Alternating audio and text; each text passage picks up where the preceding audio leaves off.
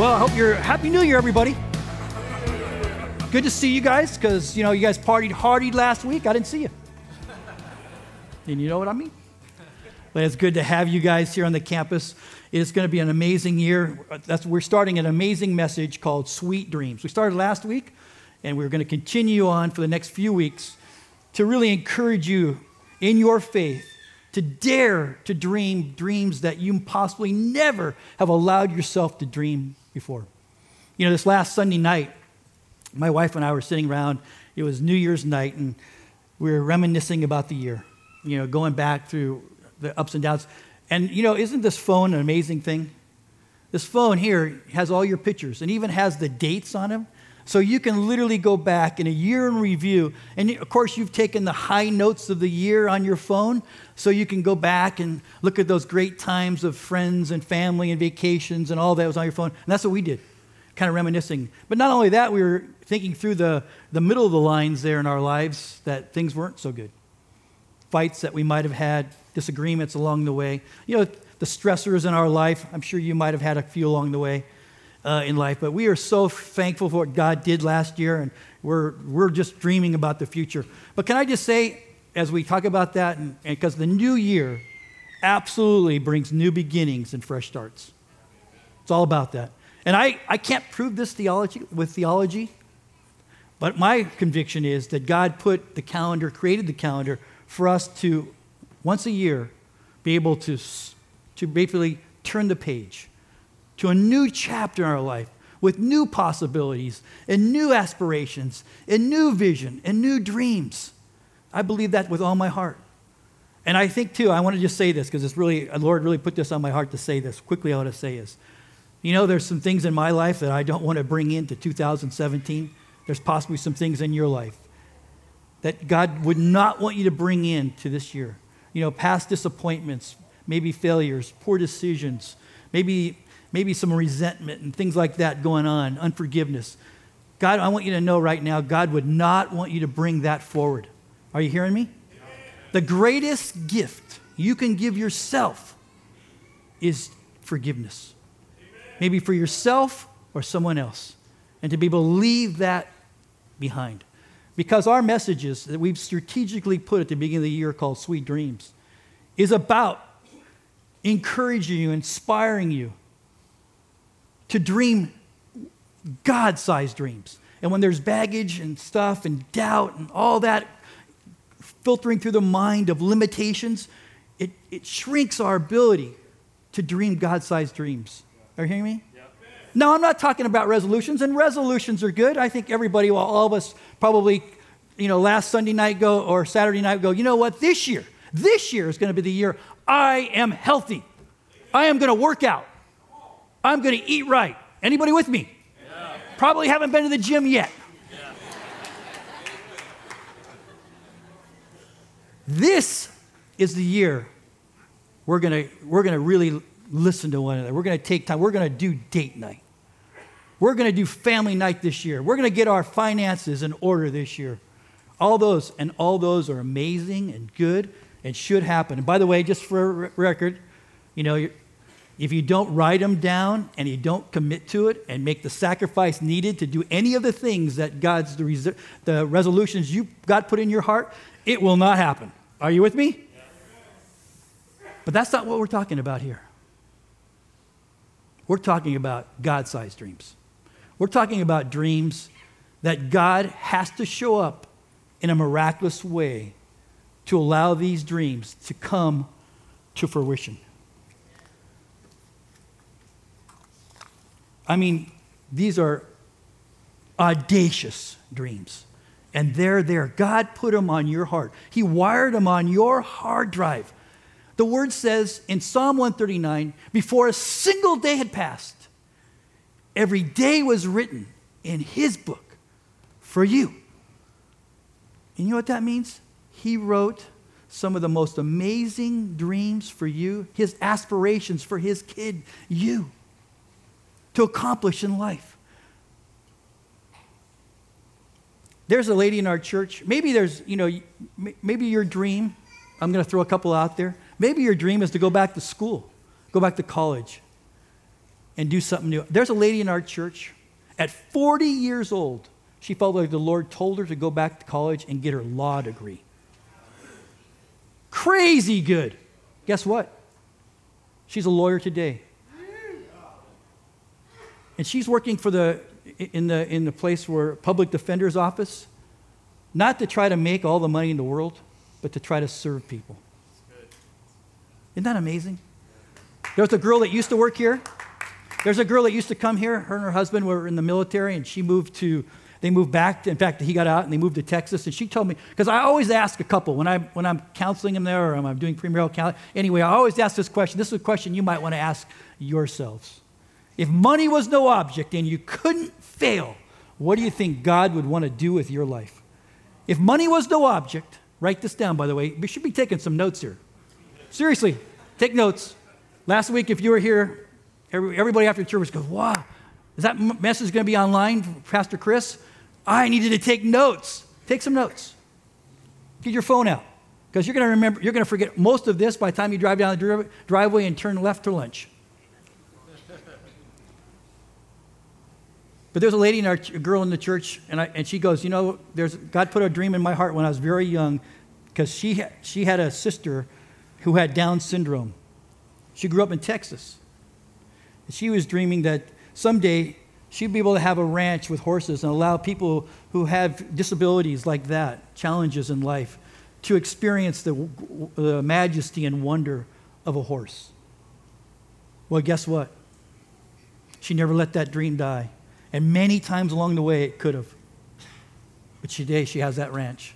She has 10 horses that kids use. Isn't that amazing? God's got a, God's got a dream for you like that. Maybe, maybe you've always dreamed to own a home so you can have a permanent location for your kids and your family and a place to gather. God has that dream for you.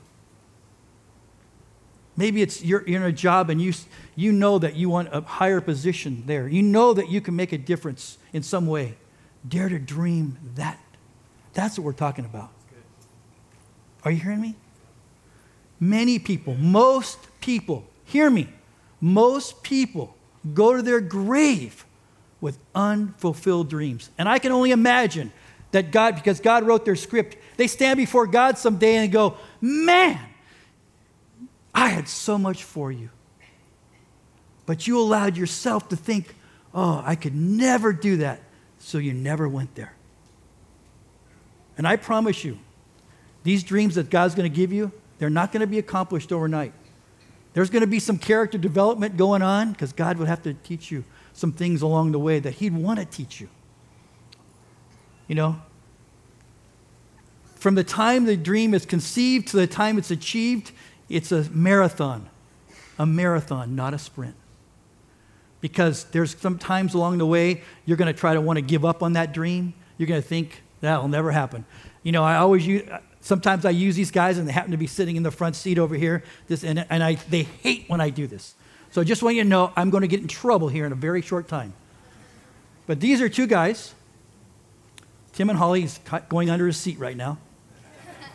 Tim and Holly Vealing. God gave them a dream. They were, they, were, they were at the Hillsong conference, and God gave them a dream about a future that they would have. That they would be able to have a, a nonprofit ministry that would reach people that a church would never reach. That they would be a gathering place to find, to find friendships and allow them to show God and allow them, God to be glorified in their ministry. She quit her job and she was, sorry, Tim, but she was the breadwinner of the family at the time. she quit her job. They went through hell and back to get to that dream. But God, that dream is alive and well and flourishing today in Kailua. In fact, I go in there and the place is packed. I'm thinking, praise God. Praise God. But God has a dream for you. If you take the time, last week's message by Pastor Chris is online. But can I just tell you a couple of the highlights of it, just in case that you don't have time? Because our mess, my message to you and my assignment today is to, to make sure that you never let the dream die. Never let it die. but you'd have to have that dream first. And there's a few things I want you to know. If, if, there's, an, if there's not a dream in your heart, or possibly it's on neutral, and, and, and, and, or maybe it's completely died, I want to be a part of helping you ignite that, fan the flame of that. But let me tell you a couple of things that we learned last week that you might not have heard, or, or you know what? The best teacher is redundancy. Maybe you need to, maybe I can just encourage you through that way. First thing that you need to do to really experience God's dream for your life, you got to get away and you got to withdraw from the world that you live in because the noise and the distractions always cloud out anything God would want to tell you if it's always coming at you and um, you know life's coming at you a million miles an hour. Are you hearing me? Because I promise you, the enemy for sure would want you to always see the limitations of your dream. Oh, I could never do that. No way. I wished I could. No, can't. But I want to encourage you to get away with God, to spend time with Him, to take all the distractions out no screens, nothing. Say, Lord, this time is just you and me. Get away with God. Now, it'd be awesome. I want, you know, go on vacation um, and uh, to do this, but you know what? That might not be something that could fit into your schedule. But maybe you would set aside a little time every day. Just carve this time out every day. This is just me and God time. No distractions, kids are asleep, TV's off, screens are put away. This is just me and God time. Because the one thing that Pastor Chris last week did, and this is something I've been trying to do for quite some time. In fact, last year I went to Alaska and my, my there's no phone. I couldn't, you know, no reception where I was at. And my plan was to create a bucket list. That was my plan. Anybody try to do that after last week's message or do that in the, in the past? You'll know that it's not easy to do. You sit down and all of a sudden your mind does flood with all the ability, the limitations. Oh, I could never do that. Why, why put that down? That's crazy. That can't be from God. But you know what? I promise you, you start making that list. You dare to write down things that you know you couldn't accomplish on your own. I promise you, God will see that through. The word says in Psalm 37 4 that if you delight yourself in the Lord, delight, that you would get intimate with Him, that you would be close to Him that He will give you the desires of your heart. Miraculous things are going to happen. So make a bucket list, get away, hear from God. And just wait. Wait on Him. Wait on Him. He wants to speak to you, but you got to wait. Don't be in a hurry. Spend time. And get in your Bible. Read, take the Bible with you to that encounter with Jesus. Take him with you. Because you know, sometimes we're here waiting for a voice when he has a verse. And then bring something to write down on. Write it down. Be dare to write it down. You might write it down in code because you wouldn't want anyone to see it because it's so out there. Are you hearing me? Can you imagine when Jody, Joni wrote down, I want to go to law school at 40 years old? By the way, she had a substance abuse problem that almost took her down earlier in life. You imagine when she wrote that down and she would have showed her family and friends, they would have laughed. Would you not have? I mean, you know how it is to go to law school at 40? And pass the bar? Okay, I'm just saying there's something in your heart God has for you. And if you haven't heard from God about it, I want to challenge you today don't let another day go by without spending time with Him to start the process of hearing from Him. Because it is a process. Are you hearing me? How am I doing so? I want to be, I'm trying to encourage you. And then lastly, of course, you got to endure because it's going to take some time. These guys here with their nonprofit, they had to endure. And there was how countless times Tim would tell us, "Oh my gosh, this will never happen. I'm over my head screaming out to God, God, you got to show up. You got to show up here." He will. And he did. There's a great story in the Bible I've got to tell you about of a person who had a dream but had to endure along the way. Everything that could possibly thrown at a person was thrown at him to derail his dream. And he had a dream, and this is Joseph. One of the most oldest and amazing stories in the Bible, and it's found in Genesis, the very first book of the Bible. If you're new to the word, new to the Lord, it's in Genesis, starts in Genesis 37, and it goes all the way to the end of the book in chapter 50. It's one of those stories when you start reading it, you can't put it down because of the twists and the turns and the intrigue and the amazing story of perseverance and grace and God. in the whole story. See, Joseph was a son, well, Joseph was a, son of Jacob, famous person in the Bible. And he was the, the uh, there was 11 brothers, and he was the youngest brother. And the word says he was the favorite. The brothers didn't like that. Anybody was a favorite in their home? The favorite kid? I was. And my brothers didn't like it one bit. And I didn't deserve to be the favorite because I was always getting in trouble, but it seems like they whitewashed that trouble and always gave my brothers trouble. Another story, another time. But see, Jacob had a dream. He had an audacious dream. He had a dream that someday, someday he would have such influence and power that people would bow down to him. And the word says over and over in this story that God was with him.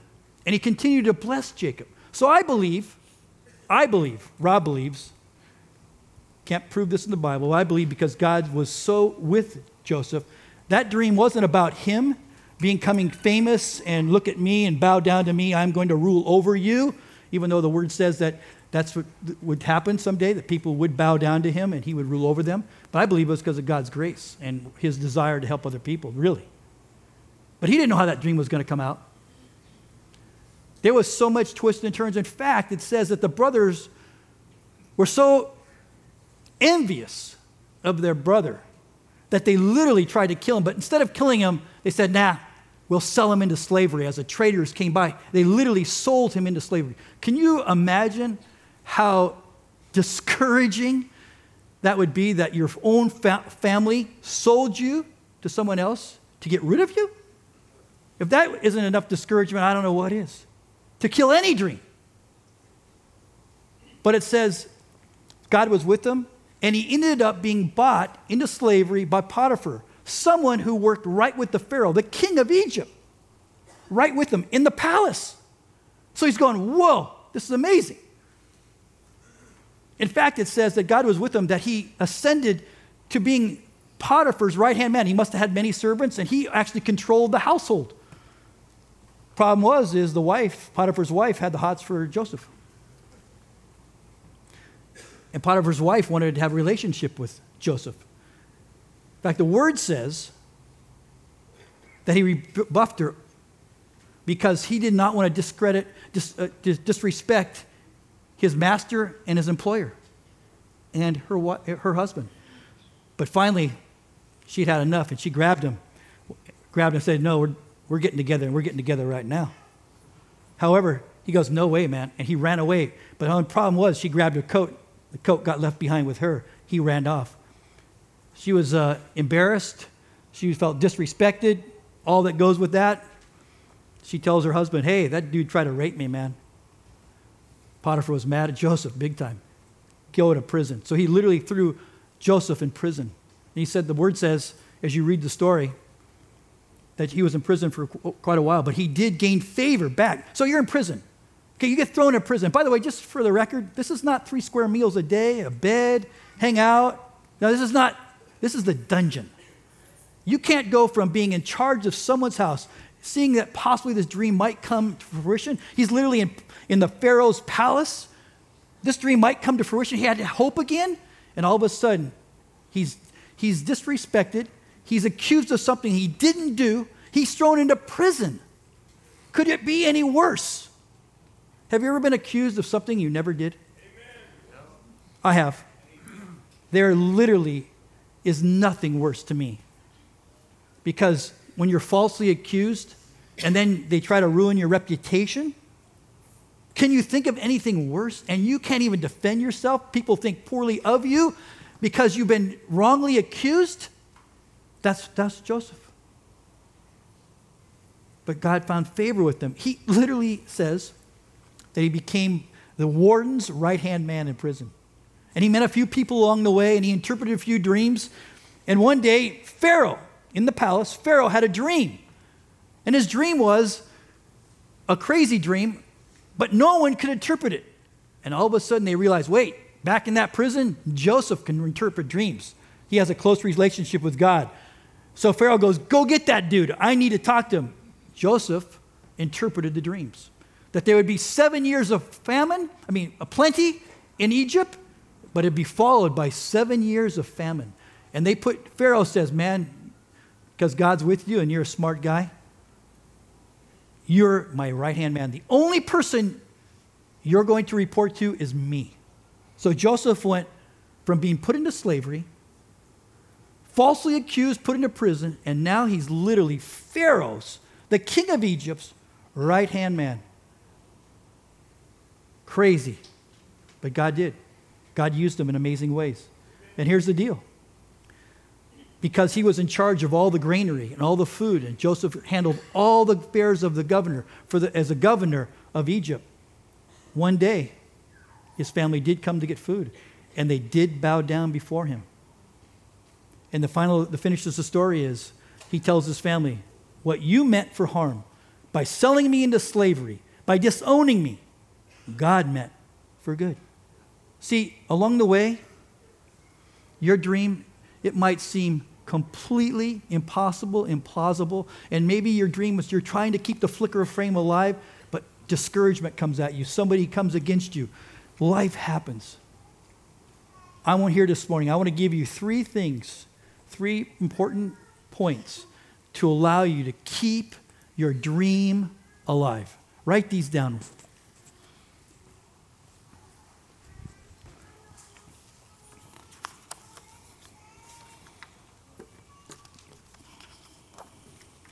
The first one is fight the dream killers.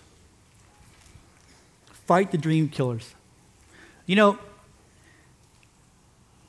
we heard in that message last week, and I, I believe too, that dreams, dreams are the language of the Holy Spirit.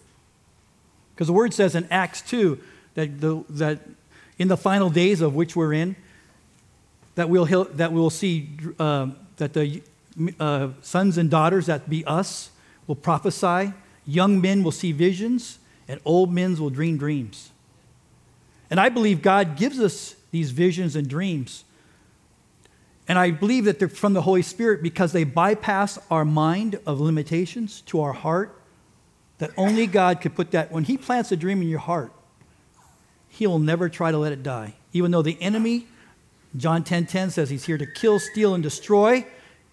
So that means he's here to kill, steal, and destroy your dreams. Your dreams. But I believe the Holy Spirit, if you allow the Holy Spirit to speak to you, he'll speak directly to your heart. Are you hearing me? Because if it filters through your mind first, your mind will discount it. Are you hearing me? So here's some dream killers doubt and discouragement. I mean, look at the life of Joseph. I mean, that, by the way, he was 17, so that whole process till he became the right hand man of Pharaoh was 20 years. 20 years of nothing but had to be doubts, discouragement, doubts and discouragement. How about you? Because the enemy would want to use discouragement. The enemy, that's his favorite tool. Discouragement is absolutely the enemy's favorite tool because you don't even know it's him. And doubt. I could never do that. No chance. Let me tell you something. You might be thinking here, I can't because how could God use me? I got, I got nothing. I've done too much or something's gone wrong in my life or no, I can't do that. That is right from the pit of hell. By the way, along the way in life, guess what? There's things that go bad in our life, and God doesn't cause the hurt, but He surely doesn't waste the hurt. Are you hearing me? Yeah. Sometimes Things happen in our life and God didn't cause it, but God will use it amazingly. God wants to do something in you all the time. God's not concerned about your comfort, He's concerned about your character. That's for sure. Think about your kids. Your kids wake up in the morning and goes, you know what? Dad, mom, I, I just don't want to go to school today. Can't go to school. No, not me. I, I, I no. What are you going to say? Sure, stay home today. It's okay. No, you're not, because you're not concerned about their comfort at that point. You're concerned about them getting out of that house someday. And You get to school.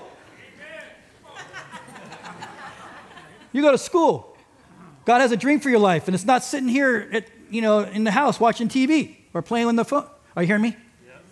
God's not concerned about your comfort. He is concerned about your character. And there's things He's going to allow in your life because He knows that you're going to need those things to allow that dream to happen someday. Hear me? Because I promise you, unless your faith is increased in God, that you totally and completely trust in Him, you're not going to see that dream come to reality because when you write it down, you're going to need God to show up and it's going to take faith on your part to see it come to fruition. Are you hearing me? Because God wants to do something so incredible in your life or in your marriage as a partnership, a husband and wife, to change your world and the world around you. It's incredible what God wants you to do. And all of a sudden, you're fighting with your wife. Whoa, man, we can't always fight because the enemy knows that the dreams inside of you will die if you don't take an opportunity to grow in your marriage instead of allowing it to be destructive. Are you hearing me? Yeah. Seriously, God wants to do something amazing. But I want you to know our finite minds, processed through the enemy's filter, will always keep us down. Secondly, you got to hold on to those dreams. You got to hold on well. Hold on to them. Don't let them out of your heart. The, the, look at that dream had to get out of Joseph's heart the minute he got sold into slavery. And then when he got thrown in prison, oh my gosh, that had to take it out. But he held on. He held on to that dream. Held on.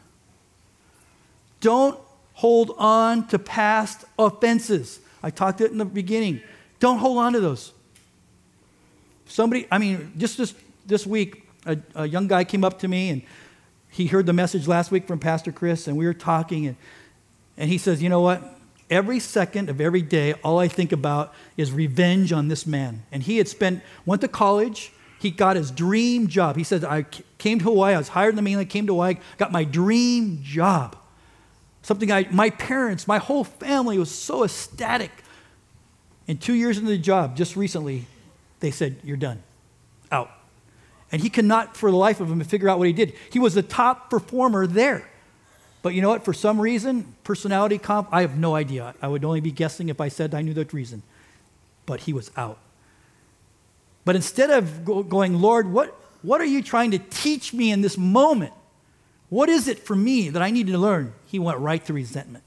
And he pushed the resentment button so strongly that literally, he told me, every second of every day he's awake, and the minute he wakes up in the morning, it's about getting back at that dude. You can't live. You can't live there. Don't hold on to offenses. And hold on to humility. Because some of these dreams are going to be, you're going to have to hold on to humility. Look at look, this is, this is what this is what Joseph did wrong. In the beginning of that story, in, chap- in chapter 37, it says, Hey, bro, brothers, you wouldn't believe the dream that God gave me. And he told him a dream. And the, the brothers go, Oh, look at this dreamer. And they mocked him. He wasn't humble. Joseph wasn't humble to begin with. He didn't know what to do with the dream, he was too immature. But we got, sometimes we just got to stay humble with that dream. Humble. Don't lose that. And lastly, got to hold on to joy because there's going to be circumstances in your life like David. You can't lose the joy. Here's, a, here's the thing I really learned about Joseph. He got sold into slavery, which was, had to be completely off the hook bad, right? But then he got bought by Potiphar and he ascended. So instead of letting that whole thing ruin him and go into, into resentment towards his brothers and life and how could you, God, and all that, he ascended to the leader of that household. So instead of seeing everything through negativity, he must have seen everything through positive because he ascended to a place of honor in that home as a slave. Are you hearing me? Yeah. Then he gets thrown into prison, and the warden goes, Whoa. And he, instead of allowing that, how dare that woman, how dare Potiphar throw me in prison? I didn't do a darn thing. I'm going to say a bad word. Uh, darn thing. But instead, he used it he used it and he became the head of the prison. Are you hearing me? Okay, I'm just saying, hold on to joy. The word says clearly that we need to do that. It says this in Philippians 4 it says, Always be faithful, uh, full of joy. Always be full of joy in the Lord. And I say it again, rejoice. Let everyone see that you are considerate in all you do. Remember, the Lord is coming soon. Don't worry about anything. Instead, pray about everything. Tell God what you need and thank Him for all He's done. Then you'll experience God's peace, which will exceed all understanding. And lastly, So, really important is be ready for the journey because it does take time. From the time the Lord gives you the dream till it, sometimes it comes to fruition. You know you're a part of a church many years ago, the people that came before you? And I was one of those guys. We had a dream. We had a dream that we would have a place of our own, that we could be Because at that point, we just kept in rented So We went from school to school. On we'd have a Friday night service, and we have to set it up Friday afternoon, tear it down Friday night, set it back up Sunday morning because would school would be using it on Saturday a lot, and then tear it back down. And we did that over and over and over and over and over again. and we, you know, it was a small church back then, and we pray, Lord, give us. And that was, by the way, that was an audacious prayer back then. I mean, crazy prayer. Like you know, we want our own, own, own land someday, Lord. So we had that audacious prayer. We prayed into it. In fact, a bunch of people in the church, they went out and scoured Kaneohe. They turned over every rock. Just to show you what we were thinking about back then, we, had, we were in negotiations with the, it's called HPU up here, right across from Pali Golf Course, the college that's up there. We were going to build them a gymnasium, which we would use on the weekend, and they could use during the week. We were going to buy a couple buildings in Kaneohe. You know, we got into that and we were trying to dream up how we could use it. And everything we, turned, we went to turned down. Everything. No, no, no, no. Everything. And then one day, out of the blue, miraculously, because at that point we were discouraged. We're, we're, we're long, we're, we're, our, our future is in rented facilities. And then one day, somebody that we knew called up and says, Hey, there's this land in Kaneohe. It looks like this. Can you put that picture of the land up? There it is right there. Back in 1988, this property came available and we jumped right on it. I can honestly say today that we probably jumped on it because we felt like God really wanted us to have a building. I think we jumped on it really quickly because as soon as we leased it, we found out we leased a mountain with a forest. That's what we land. I know, I know you can't see it right now, but the grade, there's about 75 feet of grade on that. Many people we used to drive, uh, bring up there to get the feel for the land and try to, you know, we were trying to raise money back then, so we bring them on and see our vision for that land. Many of them couldn't, couldn't make it to the top. It was just so steep. But we were, we were, we were going to do this, and we were ecstatic as a church. I mean, going out of our minds. Just to see it, just to give you a visual here, you can see that, that that's a nine acres that full of trees and all that. I mean, we started clearing the land. Can you show them that next picture? A couple pictures there. We started clearing the land. That was uh, all volunteers. Most of us, all these rock walls, all the tree, everything we did was pretty much volunteers in many ways. Can you go back to that first picture, please, for me? Okay, so you can see that they were just building the H3 freeway above us, right? That was into construction. That was when we were at. So we were there, we, we got the plans. We had to go through many public hearings with the city. We, you know, we jumped through every hurt. We found out a lot of people don't like churches in their community. Not in my backyard. You can put that elsewhere, not here. So we went through all the public hearings, heard all the criticism, but we got the permit. We could now build on that property. It was an amazing day. A couple, maybe, I'm guessing, but maybe about a month later, I get a call from Joe Moore. Anybody know Joe Moore in the news? Yeah. pretty, pretty famous dude around here. He's been here as long as I've been here on the news. He calls me and goes, Hey, so do you have a comment regarding the neighborhood's opposition to your project? I'm going, What in the world are you talking about? Well, I just, I, I know there's going to be a demonstration there tonight. What? Demo what?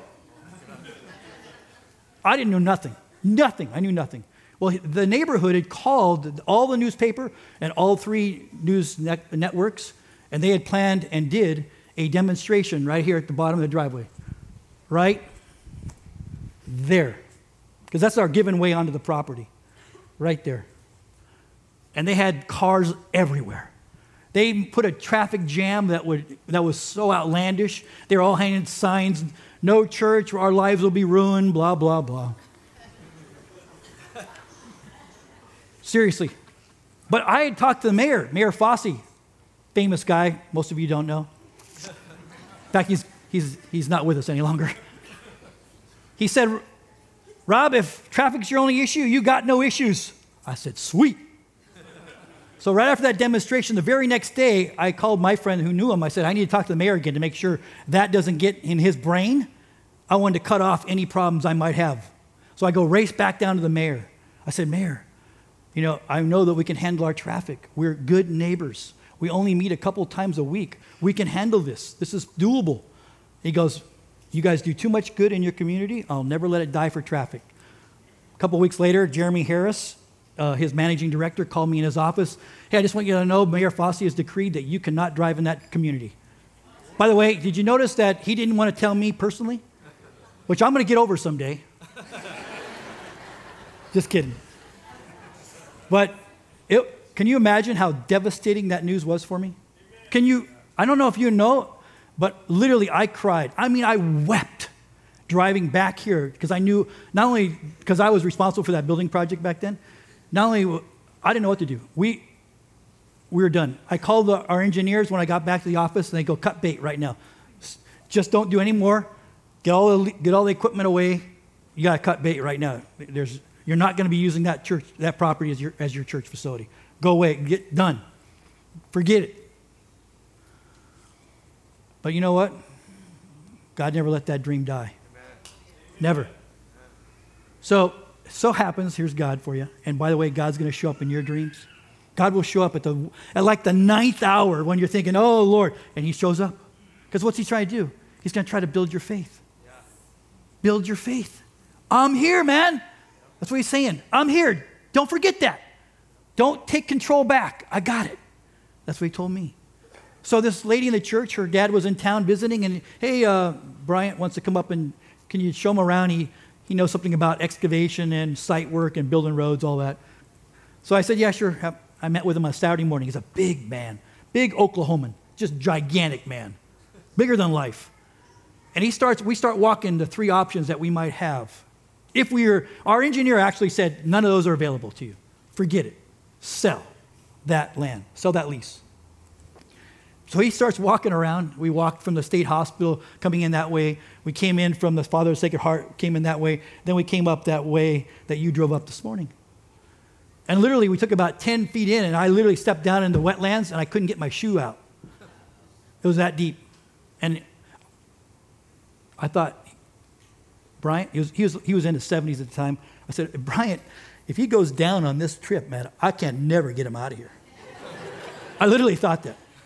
Because it was so steep. Once we got through the wetlands, that driveway you came up, it was straight up.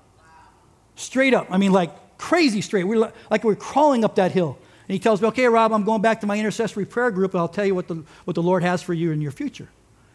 That, he was a very charismatic guy, loved the Lord, deeply in love with the Lord. And so he went home Sunday. He calls me up Monday afternoon. The intercessory prayer met, group met, and this is what you're to do. Hear me on this. You're to go tell your engineer to draw plans for the way you just showed up over wetlands and over conservation land. That's what you drove up this morning. The first 400 feet are wetlands, the next 600 feet is conservation. Do you know what you have to do to get a permit to go over wetlands? You got to move heaven and earth. Then you got to go past the permits to use conservation land. Oh, craziness. But, the, but Bryant goes, You tell your engineer, God said you were going to do this. And our engineer literally told me this. If you go up that driveway someday, it will be divine intervention. So he went ahead. Of course, he drew the plans. We got the permits. You drove up a miracle this morning. So wait. So we are flying high, flying high, thinking, oh, Lord. So now we have the permission to build the driveway. But we still have to move a mountain. We haven't discussed that yet. We had to make that mountain level in some places. So we had to move off, we calculated, we had to move over 4,000 truckloads, semi truckloads of dirt off this property. So we went out trying to find a valley to fill in with all that dirt, which is a, not an easy task to do. Not only can you imagine the permits that you would need to do that, and then in complete cra- craziness. Oh, we'll never be able to do this again. Despair. Bayview Golf Course calls us up and goes, Hey, I hear you got dirt up there. I go, Yeah, we do. I want it. I want all of it. In fact, we'll pay to haul it off. Yeah. Okay, wait.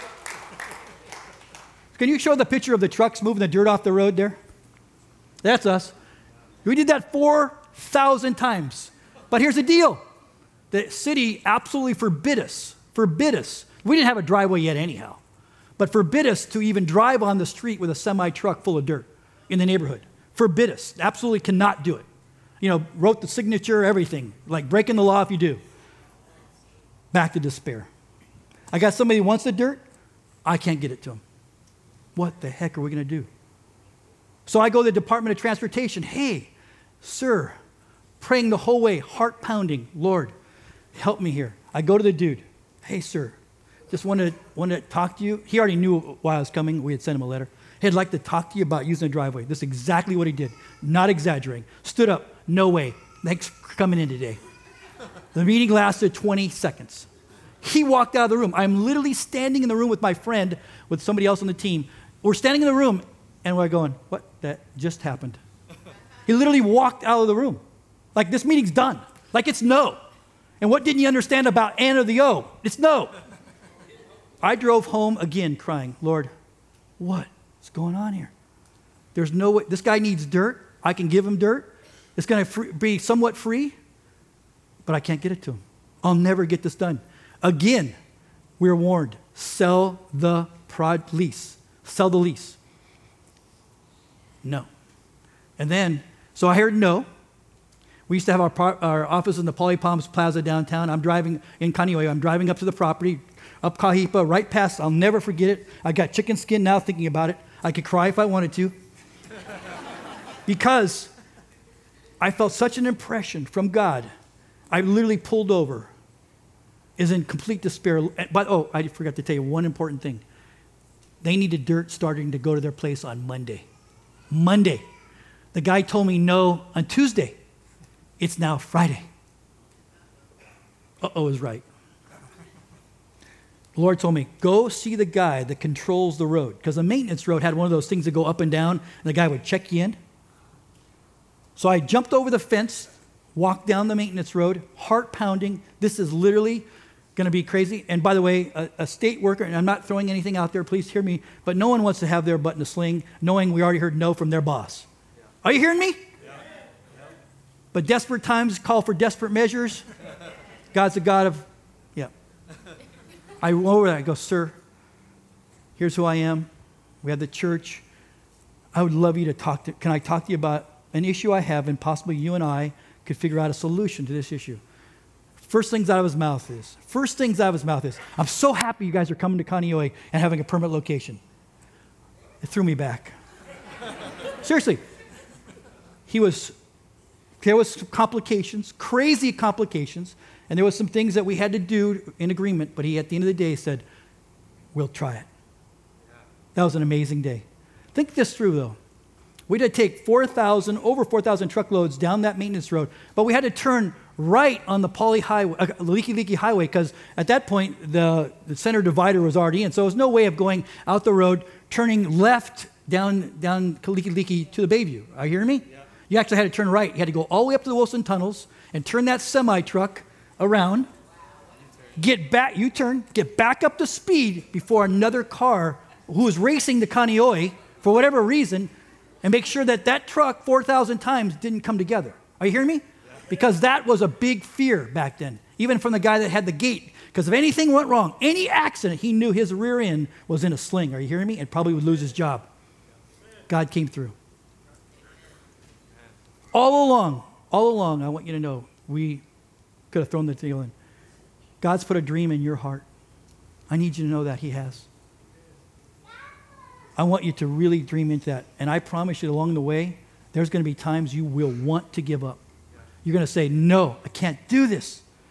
But God would say, No, have faith in me. If I gave you that dream, it's going to happen and it's going to come to fruition. But here's what I need to challenge you to do pray God would de- reveal, unwrap, develop that dream in your heart. And that I promise you, if you stick close to God, that dream will not die, no matter all the ups and downs and twists and turns along the way. And someday, like Tim and Holly, it'll actually come to fruition. And the people will actually show up to your business and support it. And he's in supporting, their, it's a nonprofit. They support many things and bring Jesus into the, into the community. It'll happen to you too. But you got to spend time with Jesus. Pray with me. Lord Jesus, We need you, Lord. I pray for each one of us in this congregation that we would literally hear your voice, your leading, your direction. Lord, ignite the passions in our heart that you put there and the dreams, Lord, by the power of your Holy Spirit. Uh, Lord, I pray in Jesus' name that this very week, Lord, that you would ignite something in us that would literally change the world, Lord. I pray that you just ignite that dream, Lord. In Jesus' precious name, amen. There's some, hold your, bow your head for a second, because I, I know there's people in this room that we're talking about Jesus and his power and his Holy Spirit, but you've never come to a place where you've allowed Jesus into your heart. You've never accepted him as your Lord and Savior. You never said, Lord, I believe you are real. I never, I never, I've never done that. I want to give you an opportunity right now. Because the word says that if you confess with your mouth that Jesus is Lord and believe in your heart, you will be saved. He will send his Holy Spirit in your heart. He will forgive you your sins. He went to the cross and died for those sins. And he, he forgave those sins, past, present, and future. But you have to accept Jesus as your Lord. So, in a couple seconds, I'm going to count to three, and I want you to raise your hand. If you feel I'm speaking to you right this moment, I want you to boldly and proudly raise your hand and say, Jesus, Jesus, come into my heart. Are you ready? One, two, three. Raise your hand right now if that's you. Right now, raise your hand. Yes, I see you. Yes, I see you. Raise your hand. Yes, I see you. I see you. Yes, I see you. Yes. Pray with me right now, would you? Lord, I believe that you are real and that you are God, and I believe you created me for a purpose. Lord, and I believe that you died for my sins and you rose again. And I believe you are my creator and my savior. And I pray, Lord, for these folks that you'd send your Holy Spirit into their hearts right this moment. And that you'd fill them to overflowing, Lord. Lord, that they would feel the grace and peace and mercy only you can show right now, Lord. And I pray, Lord, the person who drove up this driveway this morning and the one who returns home today are two different people because of your Holy Spirit in their lives. And I pray that in Jesus' name. Amen. Awesome.